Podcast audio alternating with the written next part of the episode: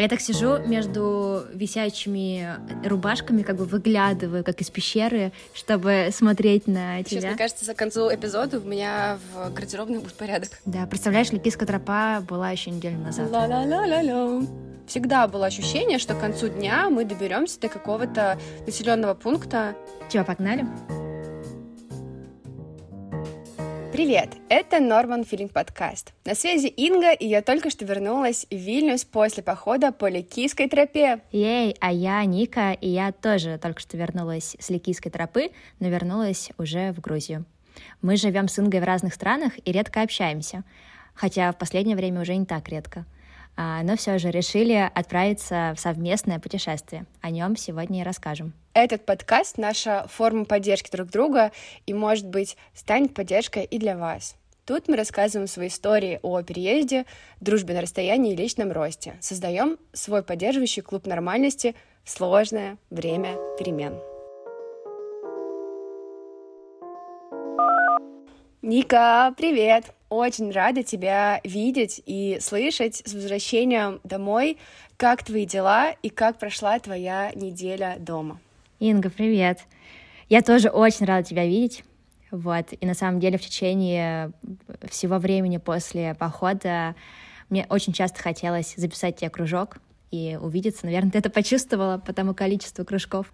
У меня все в порядке. Uh, да, я вернулась э, домой, вернулась на работу, в свою обычную рутину. Вот, и почувствовала, что, в общем, в походе, когда ты ходишь в поход, есть такой моментик, что есть очень конкретные вопросы, о которых нужно думать. Где спать, что есть и куда идти.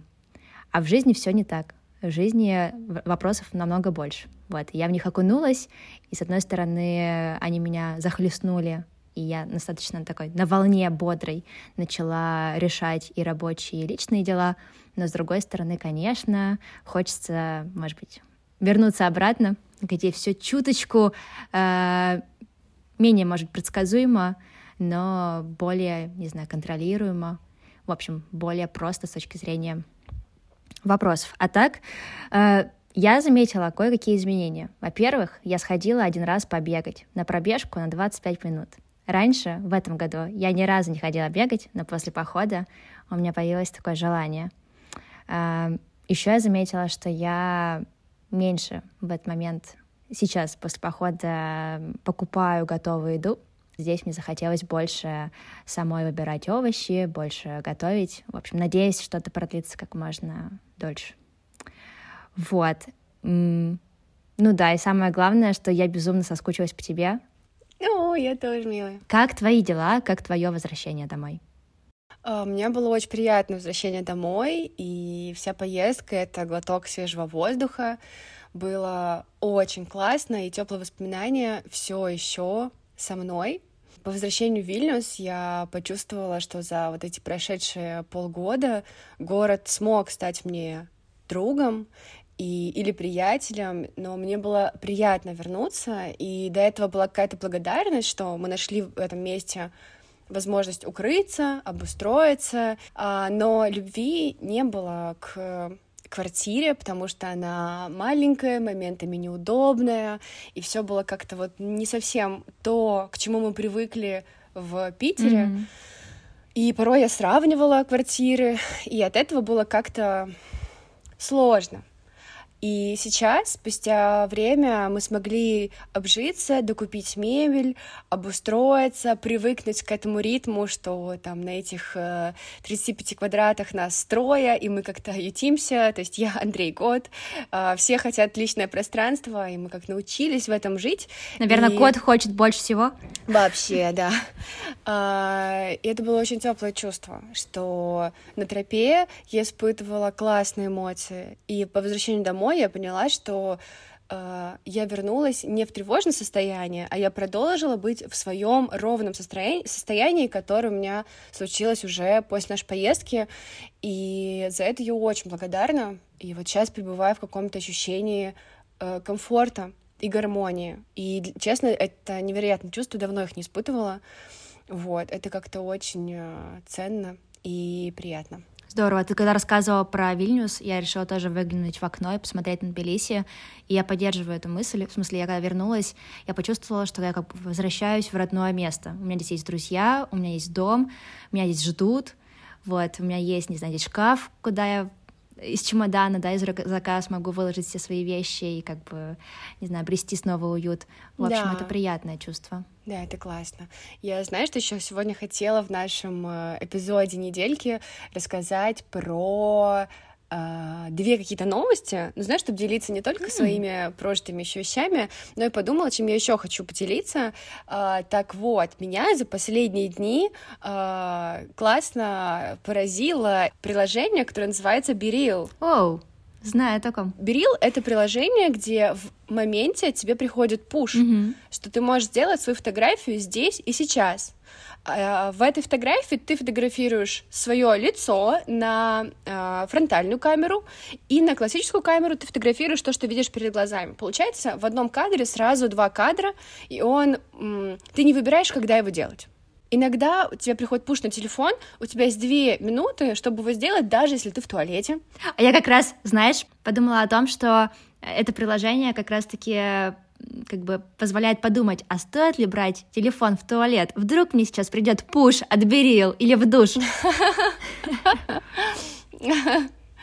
Да, но это такое, знаешь, очень про какие-то естественные моменты, и это классное приложение, и у меня теперь там появились друзья. В последние дни, вот за эту неделю, меня Ник спросил, ой, а у тебя есть Берил? И я такая, да, а ты что, тоже там? И еще друзья спрашивали, и я говорю, ребят, вы тоже там? В общем, теперь я с радостью смотрю за абсолютно каждодневными, обычными э, фотографиями друзей. Не супер вымеренными, потому что это у тебя с две минуты, где ты находишься, там ты публикуешь свою фотографию. Я, кстати, вот э, пользуюсь Берилом буквально последнюю неделю, и я прям чувствую, что мне не хочется стараться для этого приложения. То есть вот он меня просит поделиться, вот да. как есть, вот какое выражение лица у меня сейчас есть, так я и э, щелкаю кадр, вот, и это прям прикольно. Мне даже нравится, что там все фотографии, которые ты видишь от своих друзей, это такие, знаете, измученные, усталые лица, которые вообще не mm-hmm. хотят показаться, что им очень весело. А, часто берилы случается днем, и поэтому у многих фотографий, как они сидят перед компами, у меня очень много в Бериле фотографий из библиотеки, потому что это естественно, что в рабочее время ты находишься где-то в рабочем пространстве. Вот. Короче, это классное приложение, если у вас еще нет, э, оставим ссылочку на него, Be Real, можно найти, обмениваться друзьями, добавлять друзья, будем следить друг за другом очень в нем есть что-то про естественное течение жизни. Да, супер. А еще одна последняя новость, я заканчиваю свои мысли на этой неделе. А, как-то в моем инфо... Нет, нет, ты продолжай, продолжай. А, как-то в моем э, окружении появилась тема заморозки яйцеклеток. Да, есть такое. Да, прикольно. Может быть, я Оли Маркис почитала, еще кого-то, еще у кого-то, и тем самым все свелось к тому, что эта мысль уже в голове везде ее начинаешь видеть, и, в общем-то, я подумала, блин, это очень э, резонно. Мне, например, 30 лет, сейчас нет плана какого-то четкого на то, чтобы рожать ребенка, и поэтому мне кажется, что мы, как взрослые, ответственные люди, могли бы заморозить свои яйцеклетки на свое будущее. Кто знает, что будет дальше. В общем, я обдумываю вариант, читаю статьи и думаю, как это делается, сколько это стоит? Круто. У меня есть друг, который тоже, э, то есть у него не яйцеклетки, не яйцеклетки, э, он замораживает другое, но... Сперматозоид. Да, я боялась, в смысле, точно не знала, как это сформулировать. В общем, э, да, это правда так. Люди после 30 точно об этом задумываются, в моем окружении тоже. Я почувствовала, что я взрослая, и я контролирую свою жизнь здесь сейчас. И это возможен на хороший будущий вклад — в меня или в мою семью. Я поговорила уже с Андреем, и он такой, да, давай вместе заморозим. Ну, в смысле, и он, и я, потому что, а кто знает, что будет реально когда-нибудь потом. А это ни к чему не обязывает, но при этом как будто это тоже мы берем ответственность за наше будущее. Да, вот так вот. Э, такие вот мысли на этой недельке. Вот это было неожиданно, Инга, конечно. Про Берил я подразумевала, но вторая новость и тема что-то свеженькое и новое. Окей, но я думаю, что мы можем продолжить, да? А, может быть, мы как-то углуби, углубимся в эту тему, или у тебя, может быть, с Андреем а, появится здесь опыт о котором вы потом Можно захотите поделиться. поделиться. да. Но сегодня мы хотим с вами поделиться нашей историей о Ликийской тропе, про наш поход, и мы ответим на самые популярные вопросы. Поиграем сейчас с тобой, давай в игру. Я буду зачитывать тебе вопросы, а ты будешь отвечать, или мы вместе будем отвечать? Готова? Да, супер, да, супер, конечно. Подожди, пока ты не начала, а, хочу сказать, что да, важно все, что мы сегодня будем говорить, это все основано сугубо на нашем опыте.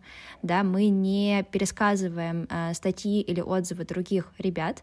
Вот. И также важно отметить, что мы прошли не всю тропу, а какой-то ее кусочек, на основе которого мы и делимся своим опытом. Ну что, первый вопрос. Что такое Ликийская тропа, какая у нее протяжимость и сколько мы с тобой прошли километров? Коротко про Ликийскую тропу. А, справочная информация. Значит, э, да, Ликийская тропа находится в Турции, а, и она, ее протяженность порядка 540 километров, и она идет э, от Анталии до Фетхи, или наоборот. То есть тропу можно начинать э, с любой стороны. В целом тропу вообще придумала Кейт Слоу, где-то в 99 году, и она суперизвестна внутри Турции, она вся помечена такими отметками бело-красного цвета, вот, про нее знают а, местные жители, а, особенно те жители, которые живут в населенных пунктах, через которые проходит тропа. Поэтому и жители Турции и других стран часто ежегодно проходят эту тропу, Обычно, мне кажется, сезон — это весна и осень, потому что в это время не так жарко. В марте и в ноябре, наверное, уже прохладно, а вот апрель, май и там сентябрь, октябрь вообще супер. В среднем, чтобы пройти всю тропу, потребуется примерно месяц. То есть 30-33 дня, как вас хватит сил, мы с Никой прошли западную часть, это 50 километров, и мы с ней их прошли за 5 дней. Достаточно комфортного ритма, иногда мы немножечко спешили, говорили, что мы прям как в городе бежим с тобой в гору, а, но в целом по 10-13 километров да. в день. Ты сейчас сказала, что мы бежим, и я тут э, на днях обсуждала с друзьями, что есть люди, которые спринтеры, есть люди-марафонцы. Марафонцы медленнее на старте, но к концу ускоряются, а спринтеры, наоборот, на старте гонят. И вот э, да. э, я почему-то вчера подумала, что мне, почему, в общем, кажется, что как раз на старте всегда Иг, Инга сдавала темп, фигачила вперед, шла очень бодро, поддерживала. Угу. Да, а я на старте как раз, мне кажется, я больше марафонец, шла как бы медленно. Но к концу или во второй части тропы э, дороги я начинала гнать, вот, и помню, да, пару раз Инга говорила, Ник, ты куда бежишь вообще? Да. Давай а... наслаждаться к моменту, когда я уже был день третий, я устала, и я говорю, Ника, это просто там еще день был со сложной тропой. Я говорю, все, я не вывожу, это очень тяжело. И Ника такая, да, а я только во вкус вошла, кажется. Она такая, я словила какую-то волну, кажется, типа, мне все нравится. Да, и я такая, вау. Следующий вопрос. Какой сезон подходящий для похода? Ну, мы уже как будто бы и ответили, да, что нужно опираться на осеннее время, при этом нужно помнить, что в горах идут дожди, начинается сезон в ноябре. Угу. Я бы, может быть, знаешь, еще, чтобы чуть более еще досоздать, наверное, образ э, тропы, добавила бы, да, что она, э, да, известная, что это в целом такая история, когда вы идете в гору, либо с горы, и и также есть э, разные горы, на которые можно прям подниматься, да, вот совершать восхождение, но это не обязательно. К чему я веду? К тому, что тропа нормальна для людей-любителей или для тех, кто много ходил в походы или ни разу не ходил. То есть поэтому мы и выбрали с Ингой э, Ликийскую тропу, потому что у нас небольшой опыт вообще хайкинга, вот, и нам важно было чувствовать себя в безопасности и чувствовать, что у нас есть как бы шансы ее пройти, вот. Нужно ли бронировать заранее кемпинг и как искать, где остановиться?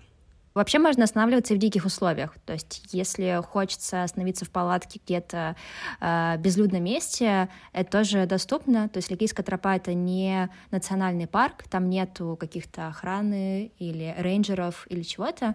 Вот, э, вы просто начинаете, ну, как бы тропу, это бесплатно, без регистрации и так далее, вот, поэтому э, дикие остановки тоже возможны, вот, но мы с Ингой выбрали другой способ, это каждую ночь приходить в населенный пункт и останавливаться в организованном кемпинге, мне кажется, что как будто там не так много людей. Мы постоянно были одни в палатке, то есть преимущественно люди Подожди, останавливались в палатке в мы были с тобой вдвоем.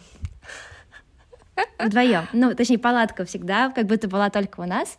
Буквально только в одном месте была еще одна девчонка, а, которая ночевала в палатке. Поэтому да, голосую за то, чтобы не бронировать и немножко оставить спонтанности а, в вашем походе. Ну да, просто в каких-то пансионах либо кемпингах уже появились опции аренды домика на ночь, а при этом мы выбирали вариант э, остановиться просто на кусочке земли, которая внутри этого кемпинга, расставить свою палатку и проживать свою ночь именно в таком походническом все-таки образе.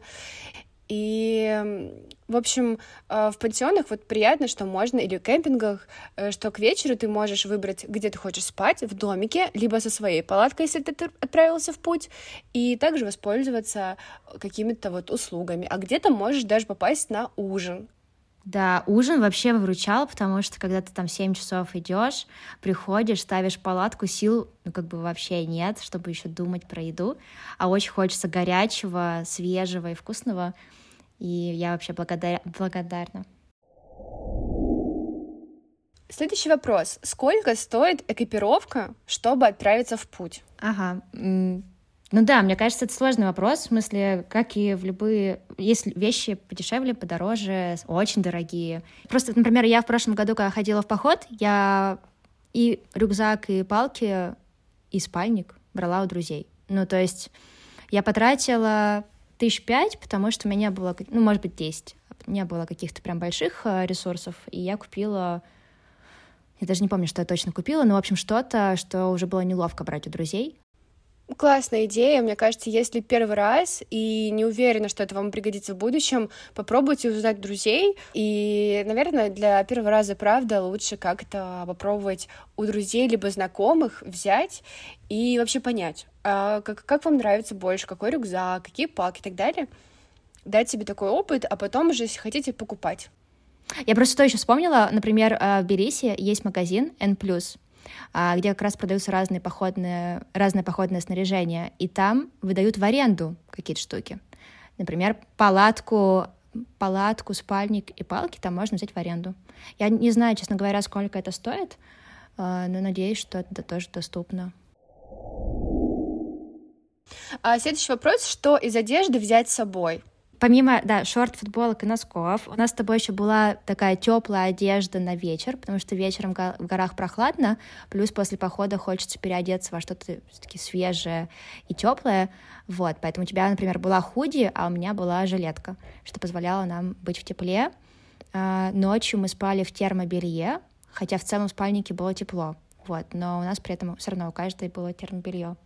И мне кажется, важно сказать про головной убор — это как в детском саду или в школе, на голову обязательно кепку или панаму, потому что солнце даже осенью сильное. И купальник, конечно, купальник, потому что будет много возможностей а, спуститься к морю и искупаться.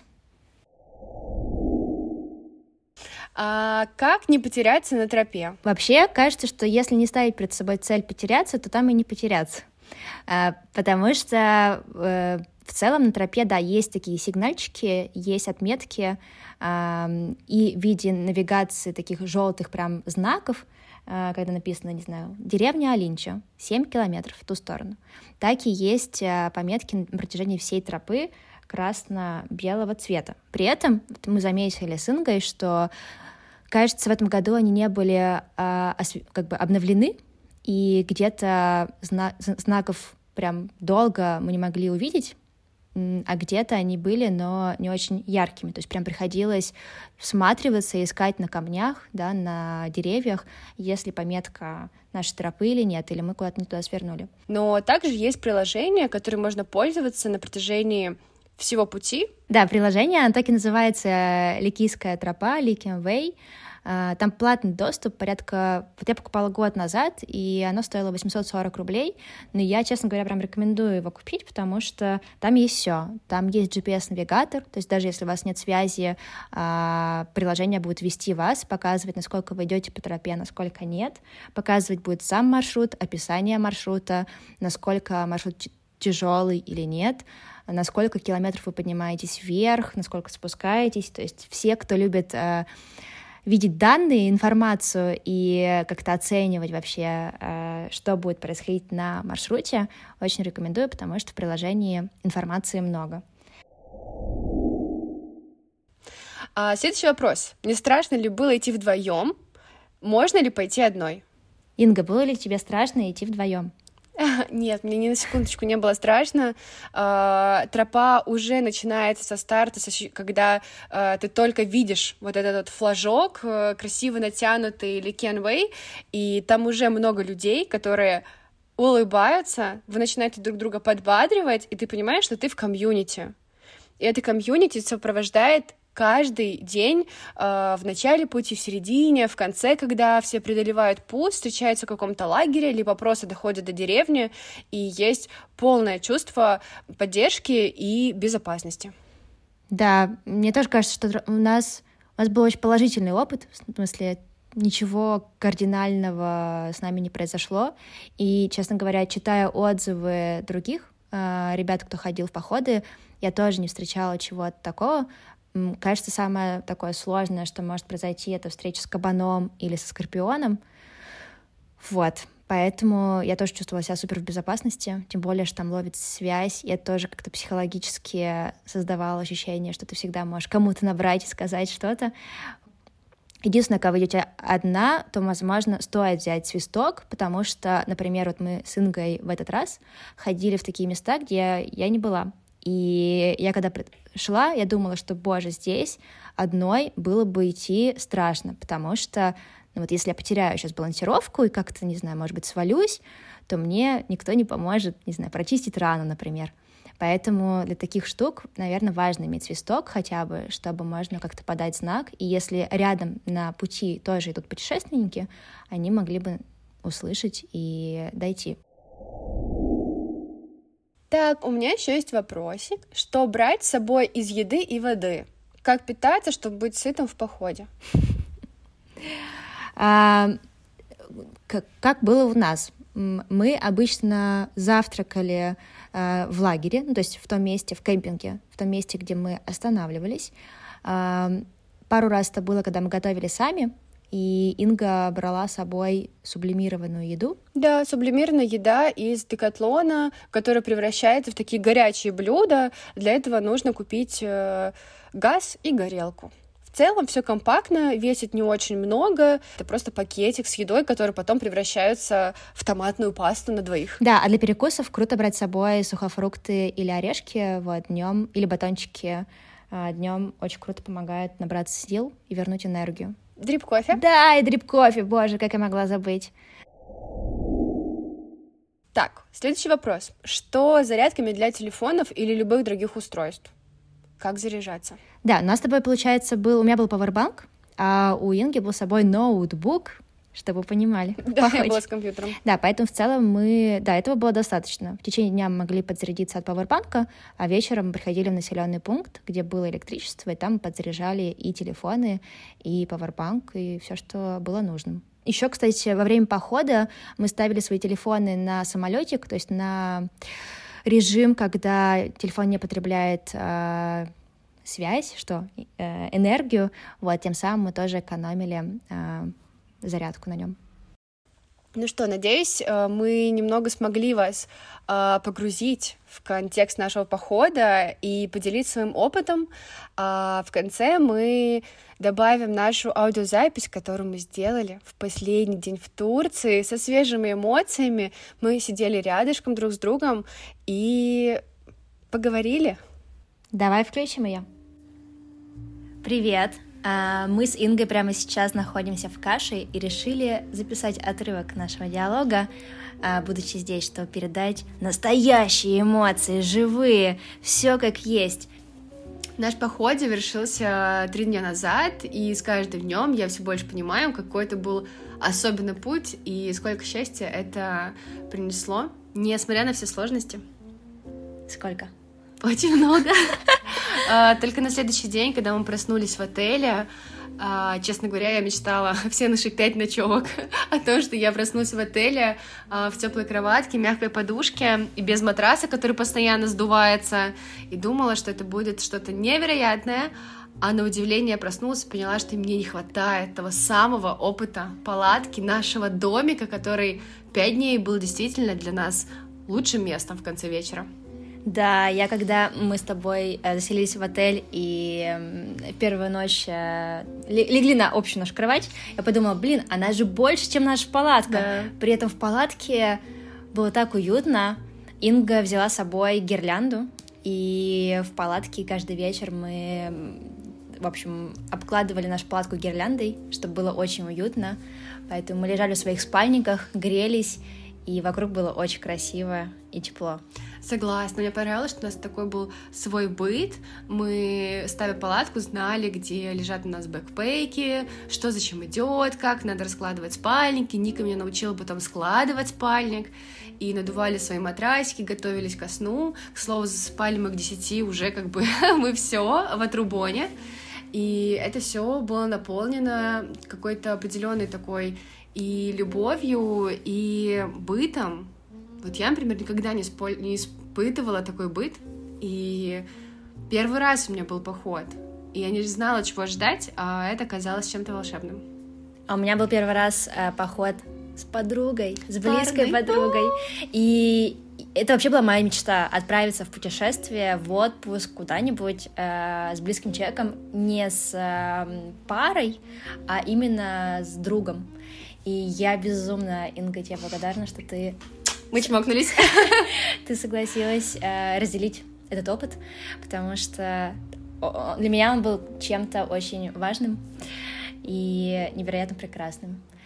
Я помню, как ты... Ты одаривала теплом все эти пять дней, на самом деле. Ты каждый раз очень заботилась обо мне. Mm, и вначале тоже. я такая думала, хм, что-то как-то так... Ну, ну mm-hmm. в общем, сначала было немножко, может быть, даже непривычно, такой большой поток энергии, тепла получать, но потом из меня какой-то налет городской э, рутины отсошел, и я стала готова принимать и чокаться с тобой, и вообще держаться за руки. Да, э, согласна, было столько много поддержки, и мне нравилось, что мы могли говорить в походе о чем угодно, и при этом молчать могли, и понимать, что в данный момент мы концентрируемся только на восхождении, и это самое главное.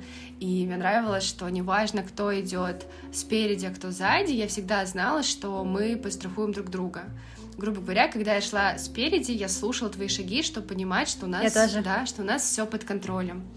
И, наверное, какой-то вот э, момент изближения и лучше узнать друг друга это поход. Да, но что круто, что помимо нас с тобой в походе мы еще встречали много разных людей. Вообще фантастика, столько эм, попутчиков на этой ликийской тропе, и все очень открытые, добрые, хотели с нами общаться. И мы с ними. Ну, и мы с... тоже с ними общались.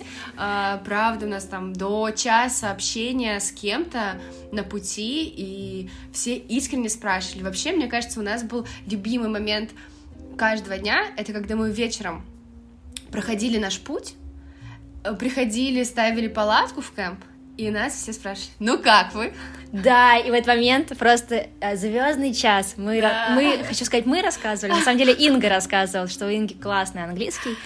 Как бы прошли этот день? Сколько километров? Что мы видели? Каких диких животных встретили? Да, мы просто были как на сцене каждый вечер. Все спрашивали, вы как? Мы улыбались и такие, сейчас мы расскажем, что у нас было. Да, это было прекрасно. Мы встретили ребят из Англии, из Нидерландов. Из Франции, из Финляндии. Угу все, да? Ну, прям очень, в общем, тропа Подожди, достаточно... у нас еще было три словака, да, точно. два англичанина. Да. Тропа, в общем, очень международная. Мы встречали в том числе и русских ребят, а, и много разных, а, в общем, много и из Турции в том числе путешествуют, поэтому, да, очень приятно и круто чувствовать себя частью такого международного комьюнити. Да, и мне очень понравилось, что все очень легко и классно принимали нас из России. И вообще, мне кажется, на эти пять дней мы были абсолютно в ощущении счастья, поддержки и добра. Инга сказала в пути, ты чувствуешь, этот мир нас немножко обнимает. Да. И я такая, да, я чувствую это, потому что солнце, добрые люди вокруг, все готовы чем-то помочь, поддержать. Я помню, когда, кстати, словаки шли, мы смотрели Словак, они спросили нас, у вас все в порядке? Да, да, да. А мы тогда как раз прошли где-то километр в гору, я была супер красной, и мне было вообще, если честно, немножко тяжеловато дышать. Но мы такие, все окей, все окей. И они сказали, что если что, да. мы будем идти за вами или перед вами. Ну, мы общем... просто дали знать, что им не все равно да. о том, что с нами будет. И это уже очень поддерживающе мило. И вообще можно с каждым было общаться, узнавать, задавать вопросы, откуда он, что он, почему он это делает. Все легко делились. И я, например, вот э, мы болтали на английском, это было все равно так стрессово, и я не знала всех слов, я задавала спокойно вопросы, объяснялись человеческими жестами, и все были готовы помочь, понять друг друга. Ну, в общем, Ликийская тропа — это комьюнити. Да, это комьюнити, и это очень вкусная еда в пансионах, что мы оставались. Расскажи, пожалуйста, про саму тропу. Просто вообще наш путь проложила Ника. И здесь должны прозвучать ей фанфары. Я похлопаю, можно? Потому что, да, тадам, потому что это требует усилий, и мы поделимся с вами информацией по тропе, это наш опыт, мы его уже прошли, и он абсолютно safe and amazing. А, но сейчас Ника знает про Ликийскую тропу побольше, потому что она готовилась. Расскажи, что такое Ликийская тропа и протяжимость, потому что кто-то нам спросил, а почему вы не всю тропу прошли? И мы такие, чел, ну это месяц идти. Ну да, а, да, тропа достаточно длинная, а, примерно протяженностью 500-540 километров. Ее открыли в конце 90-х, а открыл ее Кейт Слоу. Да, что такое? Да, она сама американка, но, видимо, с корнями из Турции, или она жила в Турции в тот период времени, и вместе с экспедицией, с группой других а, ребят, активистов, они проложили этот путь. А, в среднем считается, что нужно заложить где-то 30-33 дня на, на прохождение всей а, дороги. Вот, у нас столько времени не было, поэтому мы выбрали кусочек — Всю тропу можно поделить на три кусочка, западная часть, восточная и центральная. Мы выбрали западную, потому что там классные виды, там есть пансионаты, э, ну, не знаю. А у нее, о ней больше классно. всего хороших отзывов. Да. Мы попутчиков, когда встречали и обсуждали, какой путь мы проходим, все говорили и соглашались с нами, что именно эта тропа в плане и челленджей, которые нам нужно пережить, и м, визуальности, красоты, которую можно увидеть, она самая такая яркая. Да, но, но признаю, что изначально я думала пойти все-таки по восточной части, потому что она тоже, она менее изведанная, и поэтому таила за собой какую-то, не знаю, изюминку хотелось. Но а... говорят, что она самая сложная. Ну, одна из, да. Одна из сложных, вот. И я просила не кидать меня сразу, как котенка. Но, честно, мне и нашей тропы хватило. Да. В общем, тропа очень классная, а, много всего и в гору, и с горы, и разные виды, и по камням, и по песку, и через лес. В общем, опыт а, супер а, насыщенный, много чего можно увидеть. Она разнообразна, вот что я хочу сказать много, да. много всего. Вообще хотелось снова, снова в этом приключение, но, честно скажу, в течение этих пяти дней, вот на третий день у меня был самый критичный, мне хотелось отдохнуть, остановиться, у меня уже стерлись ноги, и мне казалось, что куда мы идем. Но третий, четвертый день оказались самыми потрясающими. На встрече, на открытие, когда ты взбираешься на гору, и тебе кажется, что, ну, иногда это просто обычная сухая гора, но порой ты находишь невероятные кемпинги, классных людей, ты оказываешься реально на краю света, и ты понимаешь, что все не зря, и хочется продолжать идти, и это реально какая-то осо- особый вид, э, э, не знаю, получения кайфа, и я бы хотела еще, может быть, не вернуться, ура! но что-то похожее пережить еще раз. Я почему-то, я в процессе, в общем, вспоминала этапы командообразования, типа norming, storming, forming и performing. И я думала, что мы сейчас с Ингой проживаем экспресс-режим такого командообразования. Да. Вот мы встретились, у нас все гладко, очень хорошо, мило. А, честно говоря, шторминга я не заметила, хотя, может быть, он в каком-то виде где-то присутствовал. Ну, в общем, как-то проплыл мимо. Но я очень четко почувствовала этап вот этого перф перформинга, когда а, это был третий день как раз-таки, когда мы шли из э, Кабак, с Кабак э, Бич в Алинчу. Это был просто лютый подъем, нам нужно было подняться на 900 метров вверх, пошел еще дождь, дорога была супер сложная. Но это было такое счастье преодолеть эту дорогу, и после этого, мне кажется, мы начали очень много обниматься mm-hmm, с Ингой, да. потому что просто я чувствовала, что мы пережили что-то такое, что нас теперь, ну, как бы очень сильно сближает. Да, согласна. Потом был четвертый день, и он был не менее легкий. Да вообще, мы реально был момент, когда мы просто шли, и просто Ликийская тропа уже проложена, мы следуем каким-то меткам, но иногда эти метки уводят просто в не пойми куда. Мы шли и говорили, что хотел сказать автор, да. куда мы идем, там же нет пути, мы просто по камням ползем вверх с огромными рюкзаками. И когда ты открываешься этому опыту и говоришь, ну ладно, я сделаю это, и в конечном итоге ты делаешь это, и такой, ну нет, кайф, вообще можно, да, понятно, классно. Да, и я сейчас вспомнила, вот как раз четвертый день, мы э, уже третью гору переходим, очень же уставшие, минут через 40 мы должны дойти до новой точки, до Белла, и бац, Инга спотыкается. А, да, да, да, я падала. И, ну, я в обычной жизни, да, не, не матерюсь и как-то очень спокойно, мне кажется, на эмоции, но здесь я просто так перетруховала. Блин, это, это просто... было на обрыве. Да, это был, это был обрыв с одной стороны. Давай, может быть, попробуем писать. Да, то есть э, камни, песок, мы идем очень высоко по горе, справа пусто, то да. есть обрыв, слева гора. Мы одни, наверху небо.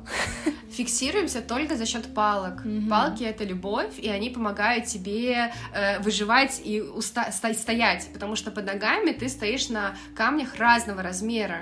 И порой, вот мне кажется, важно зафиксировать, что подошва у ботинок должна быть либо с пенкой мягкая, либо наоборот плотная, потому что когда она тонкая, ступни очень устают от того, что у тебя постоянно что-то разного размера под ногой, нет фиксированной земли. Mm-hmm. Да.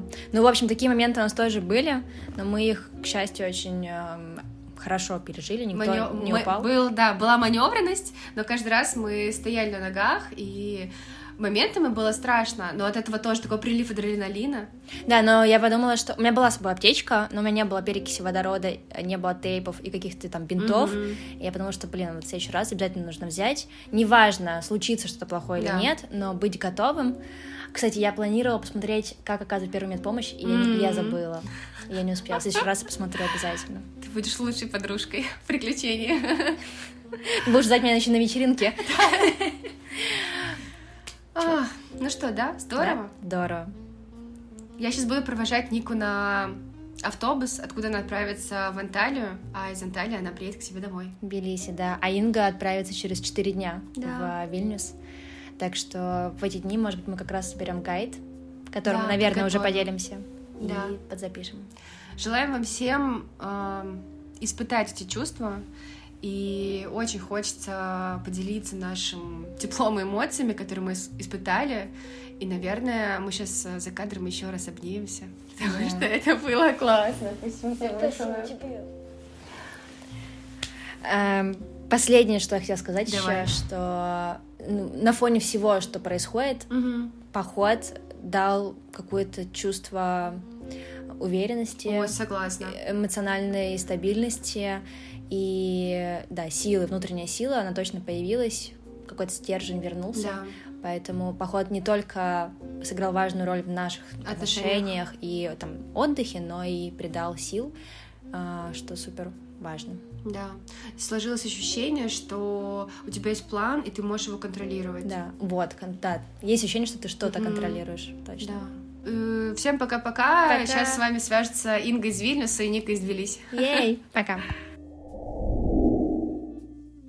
Ну что, будем подводить итоги этого выпуска. Круто, кажется, мы немножко смогли вас погрузить э, в наш опыт, э, в поход по Ликийской тропе. А, мы с Ингой настолько вдохновились и наполнились, что собрали даже гайд про то, сколько мы потратили, про нашу экипировку со всем списком и про весь наш маршрут. Ссылку мы поставим в описании. До связи на следующей неделе. Пока-пока. Пока-пока. Это был подкаст Normal Feeling. Инга и Нига. Спасибо, что вы были с нами.